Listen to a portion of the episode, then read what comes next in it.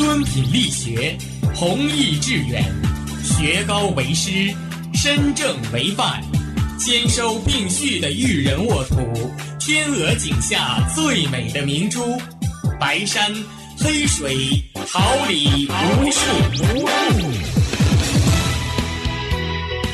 您正在收听的是哈尔滨师范大学广播电台，用声音技术生活，让声音雕刻未来。用声音记录生活，让声音雕刻未来。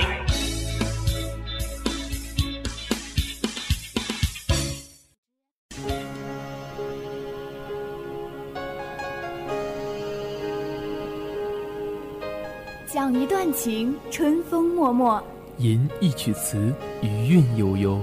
锦瑟花开，我们陌上相逢；声线在喉，我们台前论英雄。主持现在，把握未来，我们聆听你的声音，萦绕师大。青春似火，张扬个性，我们见证你的辉煌，风采无双。一年一次的梦想之约，一夜一巡的璀璨星光。玉石之声，绚烂今朝，未来掌握在你的手中。好礼不言，炫动之声无限精彩，FM 七十六点二。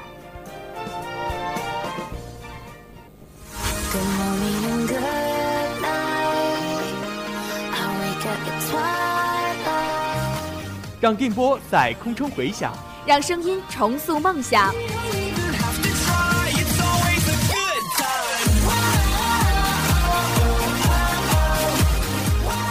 在青春的旅途上，用电波打破沉寂。在年少的岁月里，让声音尘封迷茫。我的快乐源泉，我的青春宣言。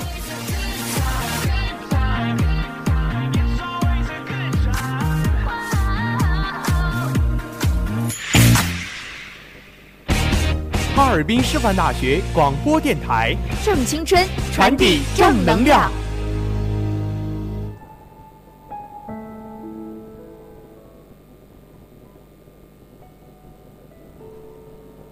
单车笑容，蝴蝶泉边，幸福如同芳香的花朵，在耳边缱绻着窝心的誓言。繁华落尽，彼岸花开，温暖是平凡中的相守，任流年冲洗出真挚的芳泽。人生就是一场盛大的遇见，一颦一笑，点滴温情。眼泪是尘嚣之外的一泓净水，带你一同徜徉文海天空。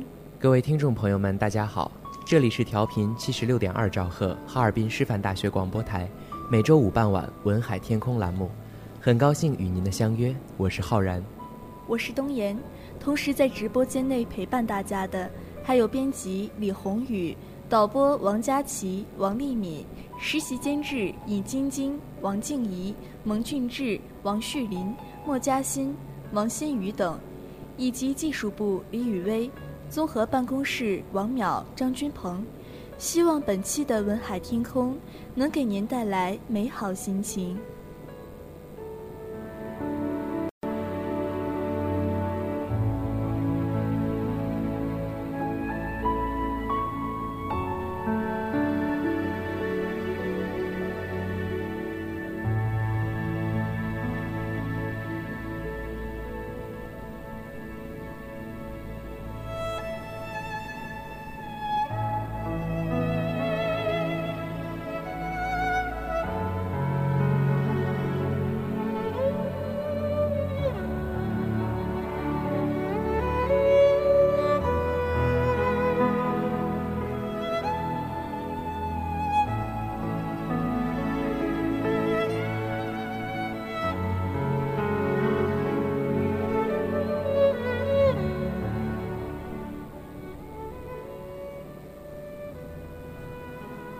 熏然岁月，小城故事，别样华年，多少苦乐悲欢，你我一起走过。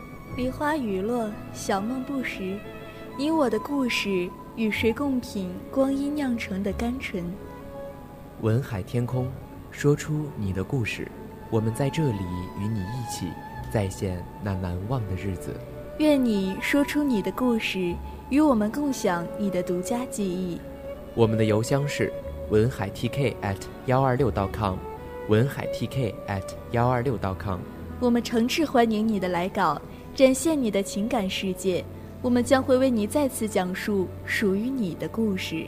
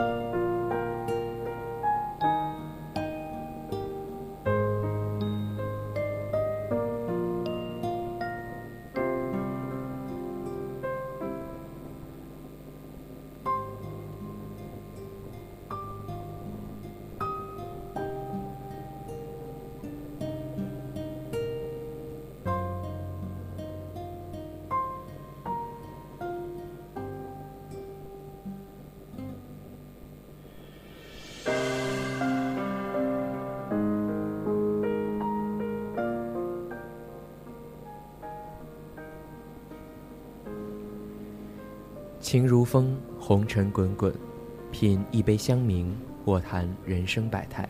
意如烟，眼波流转，见一树梨花，体味人间冷暖。为您讲述生命中的唯美与感动。下面，请随我一同走进小城故事。简若云站在沙滩上，看着对面的人缓缓地走向自己。季九穿着一身黑色紧身衣，一米九零的身高，足比自己高了半头。他将与他同来的人都留在身后不远处。简若云看见了消失已久，此时在人群中显得尤为消瘦的艾九，有些远，他看不清他的表情，但是他知道自己的表情一定不会很好看。季九一步一步踩着沙子走到他的身边，看见他拧成了川的眉头，抿唇一笑：“ 是，简，别看格雷了，来和你交涉的人是我。”简若云收回了视线，和季九对视。格雷，艾九是格雷，那么季九呢？季九仍是那副笑得人畜无害的模样，长睫毛一开一合，琥珀色的眼睛眯起来。季九就是季九啊。是你带走了厄尔斯，你是 S 的人，艾九，啊不，格雷也是。你真的才发现吗？他身上的烟味和你的很像，不过这不重要。厄尔斯呢？你既然来赴约，就一定是看见了我留给你的资料。尼尔斯当然没问题，他很安全。不过我要的东西呢？你想要施安给我的密令，我不能给你。姐，你在开玩笑吗？你赴我的约来向我要人，却没带来我要的东西。他的声音渐渐变得冰冷。你是太轻敌呢，还是对你自己太自信呢？简若云平静地看着他，季九，我来这里，是因为我并不知道会是你和艾九，所以在此之前，我虽然怀疑过你的身份，却并没有把你当做敌人啊。季九问：“那现在呢？你知道是我了。按照你在世安这么多年的惯例，无论是谁，你的计划都不会改变的。你原本打算怎么做？”季九掏出了枪，慢慢抬起，指着简若云的头：“将我们击毙吗？”简若云的语气依然很平静。我原本的打算是用我自己来交换厄尔斯。季九冷笑：“简，世安这么多年，就是教你这样执行任务的吗？”世安不会让任何一个无罪公民的生命和尊严遭到非人道主义的对待。哈哈，姐，这些说辞就别打到我的面前说了。如果你没有带施安的纸质文件，那你只能用口述的方式了。季九一手持枪指着简若云的头，另一手示意后面的人上前来。两个亚裔特征明显的男人向简若云走了过来，先是搜身，他们的手法很专业，甚至还有专门探测电子设备的仪器。简若云身上的通讯工具以及贴身的手枪都被收走，直到确定他身上确实没有窃听器和微型摄像头后，那两个人从口袋中掏出一副手铐，将简若云的双手铐上，而后又拿出来将他的双眼蒙住。简若云全程没有任何的反抗，他感觉到自己正在被两个人押解着朝一个方向走去。走了一会儿，大概是走到了一辆车的跟前，他正在努力地感觉着自己的脚应该抬多高，听到一声“小心”，然后感觉自己被搀扶着上车。简若云坐到后座上，他感觉到那两个男人应该是坐在了自己的左右，他反应过来，说刚才的那句话的。是艾灸，或者应该说，是格雷。他忽地感觉到手臂上一瞬刺痛，多半是给他注射了让人昏睡的药物。果然，大约十分钟后，他的意识开始模糊，慢慢的睡着了。他醒来的时候，已经不知道时间过去了多久，眼睛因为不见光而对周围的环境有些不适应。他知道自己应该并不是昏睡了几个小时那么简单。他坐起身，打量着周围的环境，不出意料的，应该是在一间特制的监狱里。他看着信息锁，有些自嘲。这房间除了做什么都要在监控器下完成之外，可以说环境不错，生活设施一应俱全。他不知道等待自己的会是怎样的命运，又缓缓地躺在床上，闭上眼睛，不知道是睡是醒。季九在显示器上看着简若云，似有些认命般的躺回床上，便再无其他动作，守住腮想事情。这时候门开了，是格雷。季九一脸笑着看着对面的少年，并不说话，像是笃定了他会先开口。格雷尔在他的注视之下，一步一步走到办公桌前，咬着唇，不敢和他对视。季九收起了嘴边模糊的笑意，格雷尔，你有什么事吗？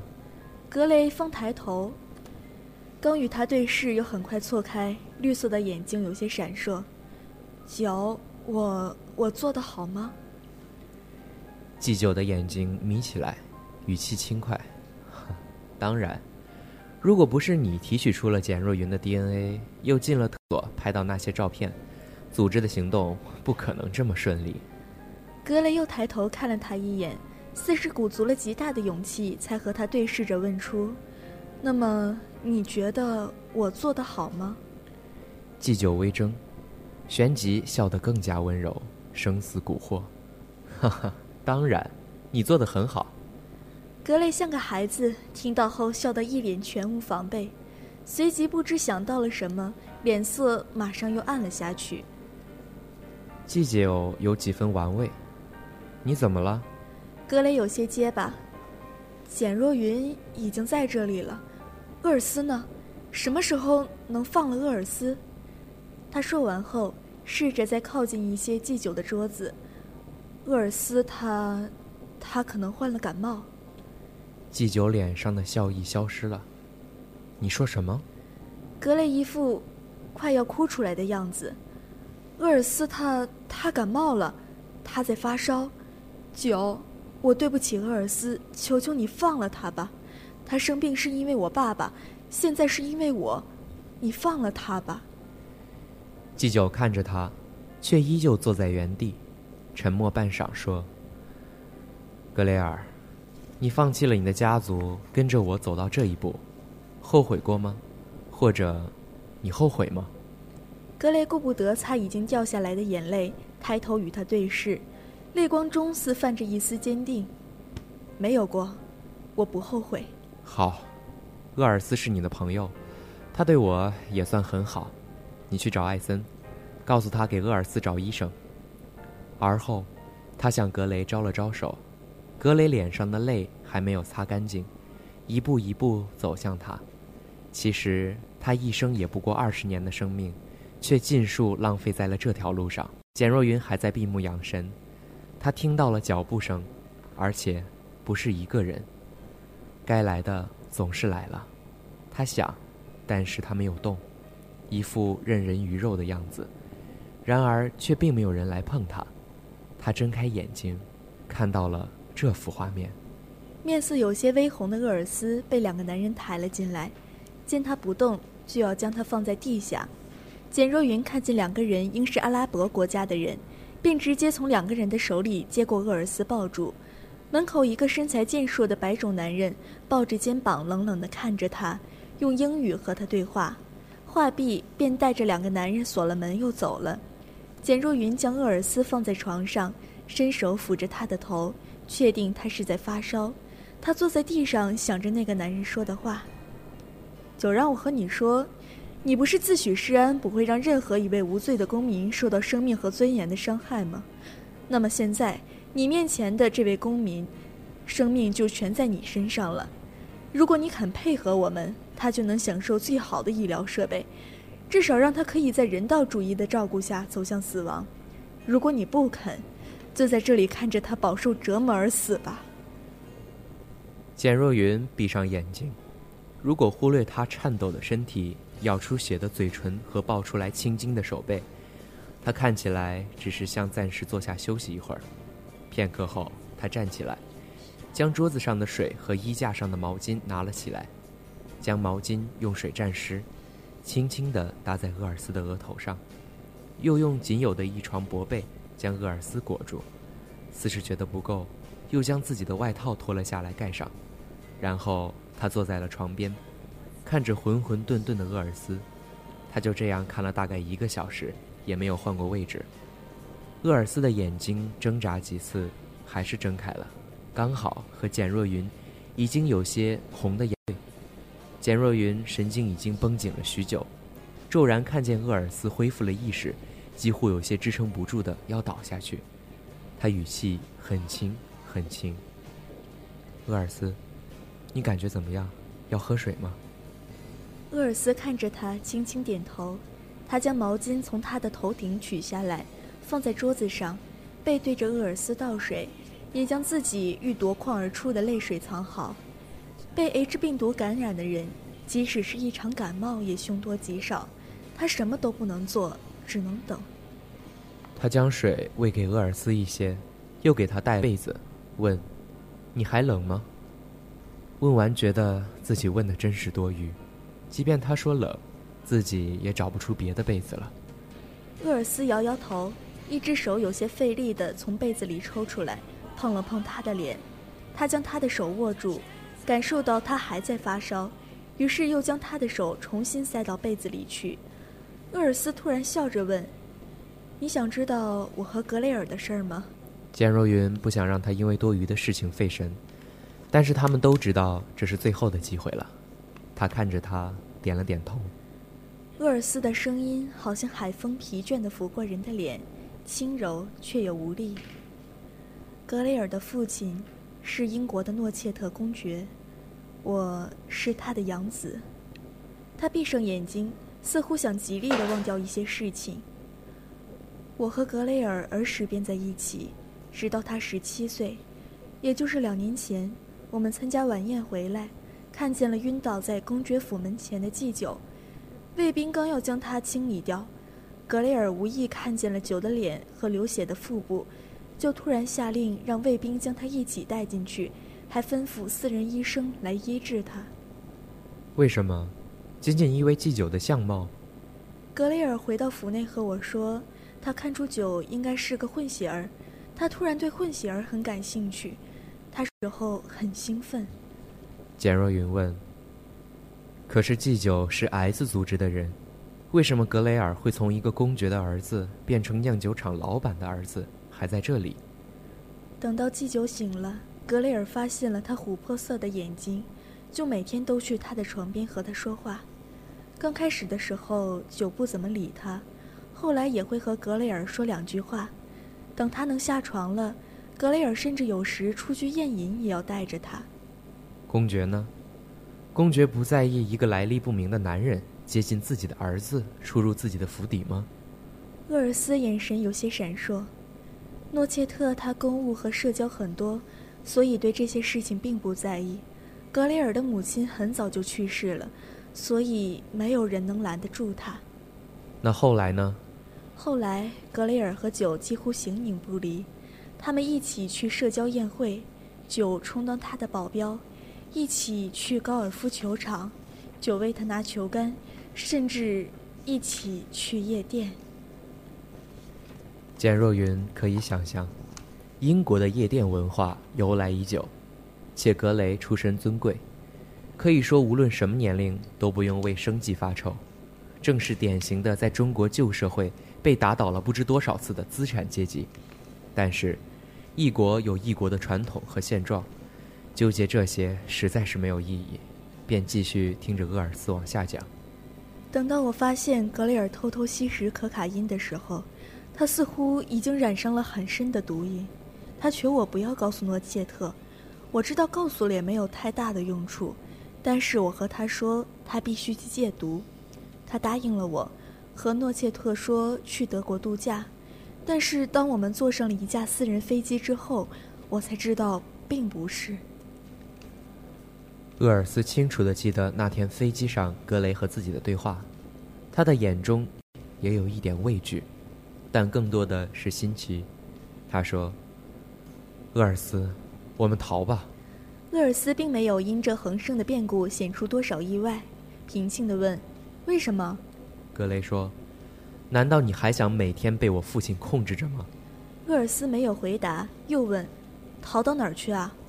格雷笑了起来：“祭酒会和我们一起保护我们的。”厄尔斯看了看在格雷旁边稳稳坐着的祭酒，他知道有什么不对，但是他看见格雷眼中闪着的光，就知道没有用了。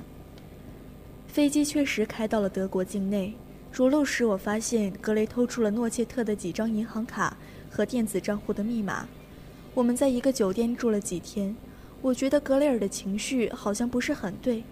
直到某天晚上，他来我的房间找我，我看出他有些紧张，但是没有点破，只是问他怎么了。他告诉我，酒要带着我们去阿富汗。简若云说：“阿富汗，S 的总部。”厄尔斯咳了几声，简若云暗怪自己只顾着听他说，却忘了顾及他的身体。厄尔斯摆了摆手，示意没关系。简若云好像整吞了一罐的苦水，心里发涩，眼睛发酸。他站起身来去倒水，回身偷偷地抹自己的眼眶。厄尔斯依然笑笑，让我说完吧。这些故事，如果不说给你听，也没有什么意义。简若云又为他喝了口水。厄尔斯的语速放得更慢了一些。我和格雷尔是文石的玩伴，大约从记事起就在一起，从来没有分开过。我一直当他是我的弟弟，所以我不能离开他。我问他是酒的主意吗？他为什么要带我们去那里？说那是祭酒的家，他想带我们去那里生活。我看得出他在躲避我的目光，但是我知道。自己没有别的选择，只能和他们一起去，所以我们又坐了飞往阿富汗的飞机。到了之后，就像你说的，我发现了酒的真实身份，但更让我担心的是，格雷尔竟然也加入了。厄尔斯回想着那次敲定了两个人命运对折的对话。格雷尔，你疯了！你知道你在做什么吗？格雷尔摸着他的胸章说。厄尔斯，我没疯，我知道自己在做什么的。为什么？你放弃良好的家境、和平的国家，和他一起做恐怖分子吗？厄尔斯，那的确是良好的家境，但是，那不是我的家。简若云看见厄尔斯流出的两行浅浅的眼泪，他忙轻轻地为他拭去，他心中有很深的疑惑。但是他不忍心打断他，可他自己的眼泪已经无法掩饰，他什么都不能做，只能祈祷那些人快些，和看着他的生命静静的流逝。格雷尔以自己加入为条件，换取我可以不用加入。从那之后，我很少见到他。等我再见到他的时候，他已经可以用中文和我交谈了，应该是那个组织培训他的。然后我发现他和我一样，感染了 H 病毒。我问他什么时候、为什么，他不说话，但是他告诉我他要去执行一项任务，于是我就陪他和祭酒来了这里。他停顿了一下，喘了几口气，接着说：“所以姐，你的 DNA 是我们在沙滩上睡着的时候，格雷尔用你的头发提取出的，然后他破解了你的资料库。”将进入事务所的名单修改了，那些照片也是格雷尔偷拍之后传回 S 组织，再经过媒体发表的。还有我，也是他们带到这里来，只是为了让你出面利用你，作为要挟施安的筹码。厄尔斯还想继续向下说，简若云用食指放在了他的唇上，不要说了，厄尔斯，无论怎样，我都不会怪你。至于格雷和祭酒，由国际法庭来审判。厄尔斯看向简若云的背后，轻轻的笑了。门外站的人开口：“如果你还有命把我们送到国际法庭上，我愿意接受任何审判。”简若云转身，发现是门外已经红了眼睛的格雷。他猝不及防的将锁打开，直奔厄尔斯走去。“对不起，厄尔斯，我现在都明白了。”我错了，但是我不会离开酒。你们两个快走，守卫被我用假的电子命令调开了。简若云问：“你让我们怎么走？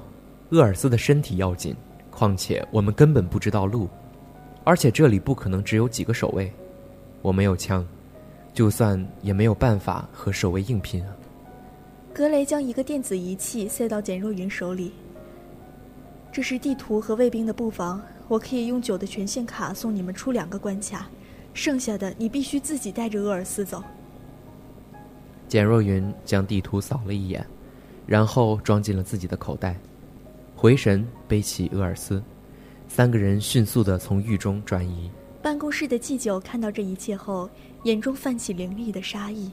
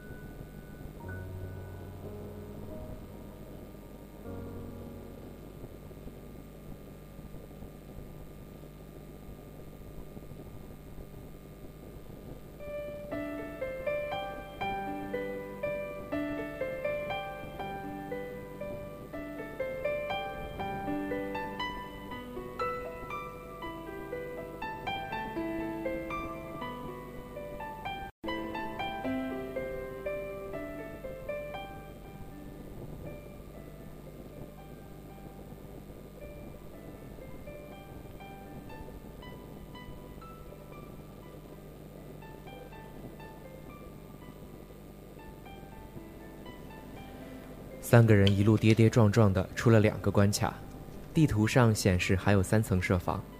格雷塞给简若云一把枪和几发子弹，以及两个微型手雷后便不动了。简若云问：“你不和我们一起走吗？”格雷摇头：“我不能离开九。”简若云说：“你做了背叛他的事，你觉得他会怎么对你？”格雷刚要说话，祭酒的不带任何温度的声音已经响起：“格雷尔。”你让我很失望。格雷身体一震，转身就看到带人走过来的祭酒。他很清楚地看见祭酒泛着杀意的眼神，那双琥珀色的眸子中倒映着自己。他伸手将背后的两个人护住，却因为身体的颤抖说不出一句话。简若云将厄尔斯放下，示意格雷扶着他。厄尔斯已经再次陷入了昏迷的状态。简若云走到两个人的前面，祭酒，我可以和你回去，但是请你放了他们。祭酒冷笑一声，将右手的枪上了膛。你没有资本和我谈条件。简若云忽的一笑，哼，是吗？话音未落，爆炸声冲天而起。简若云早有准备，回神背起厄尔斯，抓住格雷，向相反的方向狂奔。中国人怎么可能真的毫无准备地去赴一场鸿门宴？早在来时，简若云的体内已经植入了一片定位的纤维芯片，用于躲开电子仪器探测设备，以便成功定位。所以，施安的人几乎是与他同步的来到了这个地方，但是苦于不了解这里的地形及设防，只在等待简若云传回来的消息。格雷尔将地图交给简若云的时候，他已经通过眼球扫描到视网膜上，成功的将地图传输给了施安的人。早都制定好的作战计划，在接收成功的那一刻就开始实施。简若云和格雷向着出口狂奔，祭酒在短暂的反应中迅速做出判断，紧随着他们。基地的上空已经开始了空战，内外围都响起了枪炮的声音。简若云背着厄尔斯，还要照看着格雷，没办法加快速度。他忙中击毙了两个守卫，带着两个人躲到了一间屋子中。他脱下了外衣，将厄尔斯裹上，回身看见格雷已经满脸的绝望之色，他不知道怎么安慰他，只能拍拍他的肩膀：“唉，慢慢等吧，希望祭酒在我们的人来之前找不到我们。”格雷尔看着他，祭酒会死吗？我，我不知道。格雷尔继续说：“如果我死能换祭酒不死，那么就让我死好了。我有个问题，问吧。你可以为了祭酒放弃家境，但是你因此舍弃了你的父亲。还有，厄尔斯为什么会染上 H 病毒呢？”格雷微怔。厄尔斯和你说了，你你想知道实情吗？你可以不说，但是。请你不要骗我。简若云看格雷的表情，大概能猜出短短的几秒他的内心经历了怎样的挣扎。最终，他还是摇了摇头。有些东西你还是不知道比较好。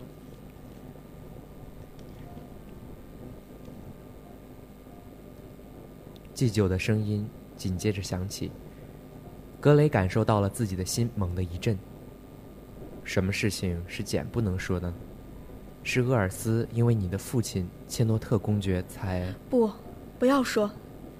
未等祭酒，格雷已经打断了他，不要和他说这些。哼，格雷尔，你怕什么呢？等到你我也要面临生死的时候，你也会在意因为我你才会染上 H 的吗？简若云和格雷这才看见祭酒的眼眶已经微微发红，衣服上沾了些尘土，身后并无随从。他的右臂受了枪伤，还在流血，只能左手持枪。外面还能听到隐约的枪声，应该是施安的人已经成功突破了 S 的防线，行动已经快到了收尾的阶段了。九，你受伤了。简若云眼疾手快，一把拉住即将上前的格雷，将他拉向身后，示意他照顾好已经失去了知觉的厄尔斯。他看着祭酒，祭酒，收手吧。S 这次失败了，以后也不会成功的。为什么？你凭什么下这种定论？因为自古以来，正义这种东西可能会迟到，但绝不会旷课。这声音平静，却让人觉得不可抗拒。呵呵，你在和我说正义、公道？我只能告诉你，那是出生即被关注、生活在安逸的社会环境中、从小接受政府价值观洗脑的人才会相信的东西。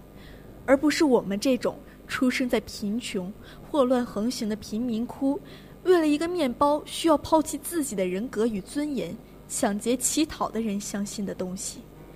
生我的国家从未给过我温暖，所以我也无需对他尽一个你们口中公民该尽的义务。这世界本身就处处充满着伪善和肮脏。表面上两袖清风的官员，背地里可能做着比钱权交易更加恶劣的事情；对待平民一脸和善的领袖，可能是某个周末俱乐部的瘾君子。为了钱出卖自己的女人，可能正在议会接待参议的众议员。对待这些人和这些，毁灭即是正义。简若云指了指身后满脸担心的格雷。那么他呢？他为了你背离了血亲，抛弃了家庭，身患当时无可救药的疾病，却还是陪在你身边，甚至为了你去做违背自己良知的事情。你把他当做什么了？你也要连他一起毁灭吗？祭酒看着同样看着自己的格雷，他不是第一次的这样和他对视。简若云问的问题，他不是没有想过，却总是因为各种原因而中断。自己总是知道怎么能让他无法拒绝自己的要求，可是也许真的不是自己的手段有多恰到好处，只是因为他对自己从来都不曾有过拒绝。从他在公爵府睁开眼睛的一瞬间。他就看到了一张精致的脸，对着自己笑。他讨厌那种衣食无忧的孩子，更加讨厌那种单纯的快乐和热情。他越靠近他，他就越躲避。起初觉得那不过是一个自小星月信手拈来的孩子，对得不到的东西的过分执念。后来干脆利用这份不知名的情绪，一路将他从英国带到了总部。他讨厌这种未解人心险恶的单纯，他想看看这份单纯经历了和自己一样的血腥与暴力的洗礼，是否还能保存下来。于是他让他和自己成为一样的人，他想让他随自己一同坠入被这虚伪的世界所不容的地狱。如今他发现自己也许真的错了，即便他的手渐渐地染上过鲜血，他的所作所为。已经背叛了自己的祖国和信仰，但是他的心从未变过。位于自己之前，是对世事认知不清的盲目善良和热切；遇到自己之后，便只有一个自己了。他堕落，只不过因为他心中堕落的自己呀。祭酒，不管你眼中的世界是怎样的不堪，但你应该明白。不管你经历了什么，你都有理由铭记我们生而为人的道德与爱。爆炸的轰鸣声响起，简若云率先做出反应：“快跑！是定时的微型核弹！”转身背起厄尔斯，格雷尔拉起祭酒，四人拼命地向开阔的地方跑去。厄尔斯似乎已经有了些清醒的意识，简若云轻轻地说：“别怕，厄尔斯，很快。”很快我们就安全了。厄尔斯没有说话，只是抓着他的肩膀的手加紧了些力气。他们跑到一个较为空旷的场地面前，周围只有几间较低的房子。四人跑得都有些脱力，停下来大口的喘气。格雷刚要给祭酒扒桌伤口，却被祭酒挡在了身后。是 S 组织的人，施安已经清剿了大部队，终究难以避免有一些散兵游勇。来人大概有五个人，显然已经将祭酒也当成了自己的目标。祭酒看着来人，艾森。来人用英文发问：“九，你背叛了组织？”我不知道，但是我知道施安的人已经来了。如果你们现在凭借自己对地形的优势从侧面突围，还有一线生机。简若云不甘地看着祭酒，手暗暗地握紧了枪。那人轻嘲：“哼，九。”你怕死吗？那么你已经背叛了组织。众人同时拔枪，四个人的头已经分别被盯准。艾森，这样毫无意义。意义？我们活着难道还要管什么意义吗？索性一起死好了。简若云用英语问道：“艾森，如果你们现在选择自首，你们的人生还有重来的机会。”艾森用英语说了：“哼，我他妈最讨厌你们这些人。”说话间已经扣动了扳机，比简若云反应更快的是厄尔斯。所有人都没有将一个连站都站不稳的病人放在眼里。他从简若云身后猝不及防地来到身前，用手臂挡了这一枪。简若云下意识想把倒下的他拉到自己的身前，也许是剧痛，厄尔斯的声音更像是嘶吼：“简，别过来，你不能沾上我的血。”祭酒趁乱射杀了艾森那边的三个人，其余两个人刚刚又拿起厄尔斯，直接冲到了他们面前，面无表情地看着他们。来啊，不怕沾上我的血，开枪吧！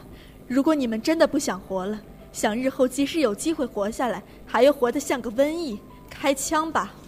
如果死亡是直截了当的在你的心脏开一枪，你可能会惧怕那种痛苦，但是不会畏惧那种快感。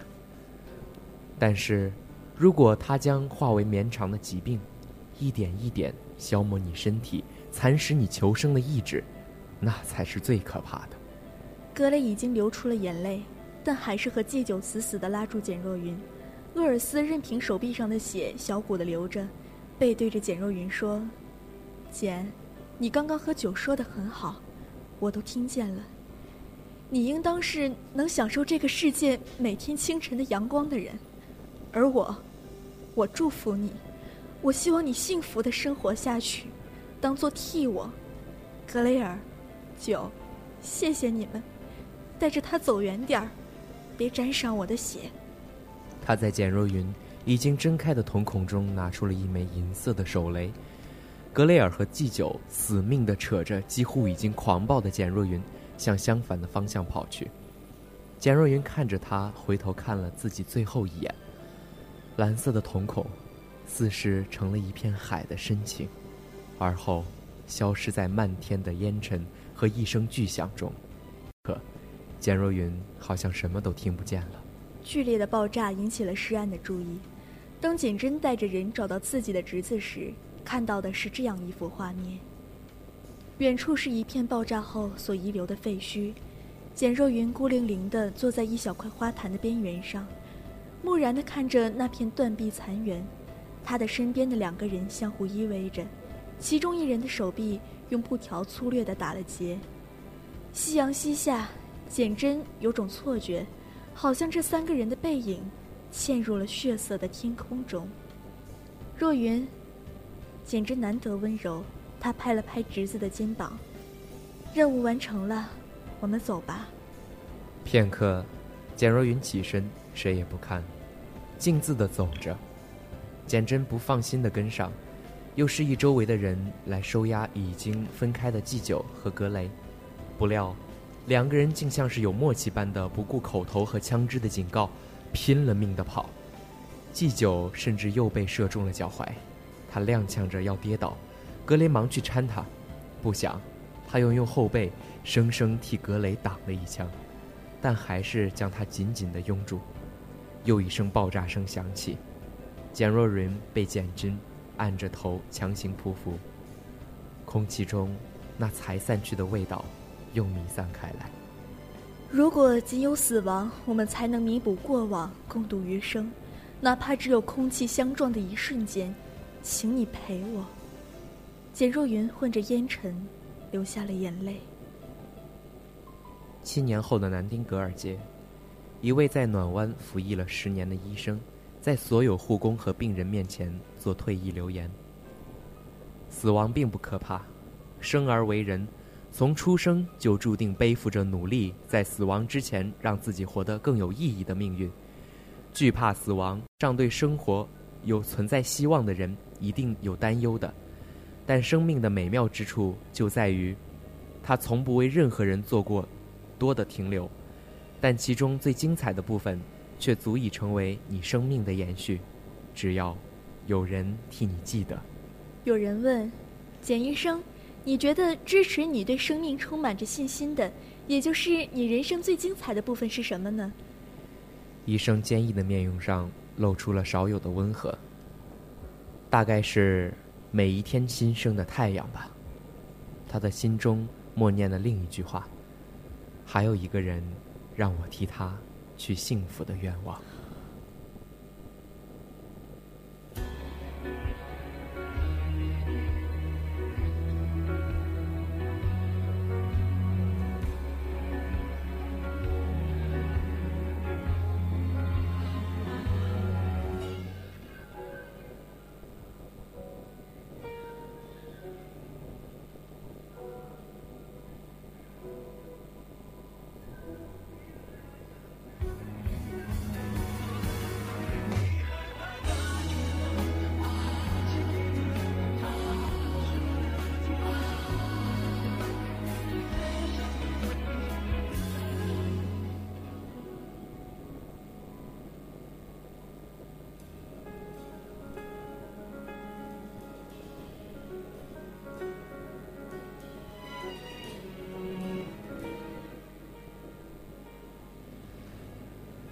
似水流年，画一幅淡妆素颜的江山，辗转出岁月的痕迹。暖风和煦，写一首清雅悠扬的诗赋，诵读那遗忘的相思。在阳光里坐看静好的时光，带你走进文字茶庄。此文想说的其实还有很多，其中最突出的大概是珍惜生命。不管它的存在是否为别人所关注，它的延续要经历过多的磨难。中国人啊，好死不如赖活着。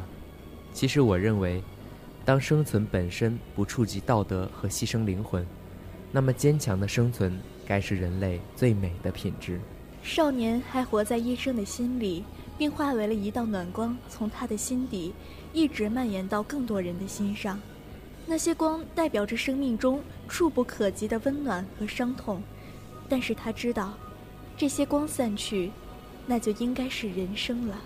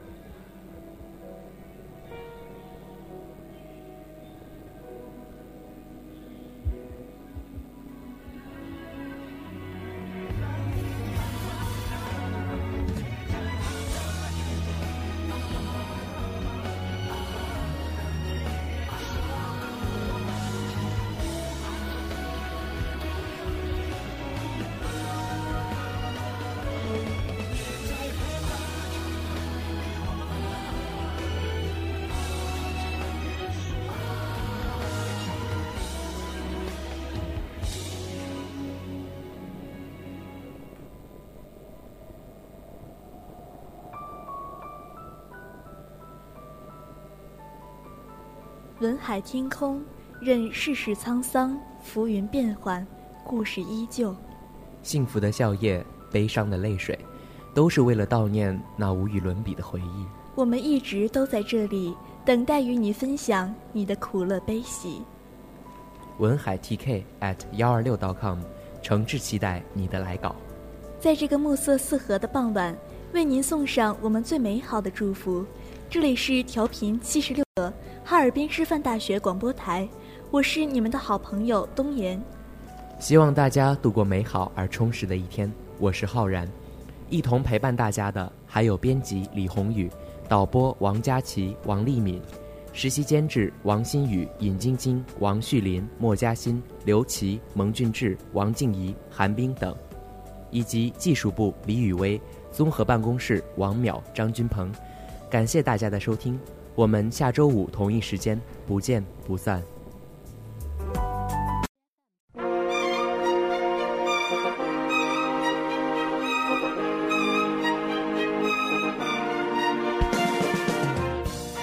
春华秋实，桃李不言。炫动之声，无限精彩。FM 七十六点二。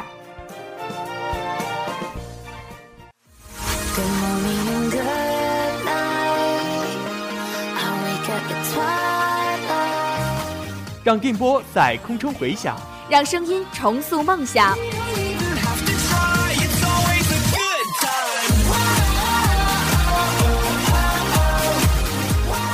在青春的旅途上，用电波打破沉寂。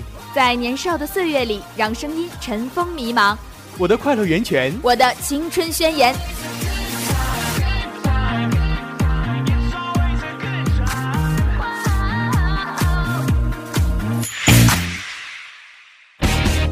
哈尔滨师范大学广播电台，正青春，传递正能量。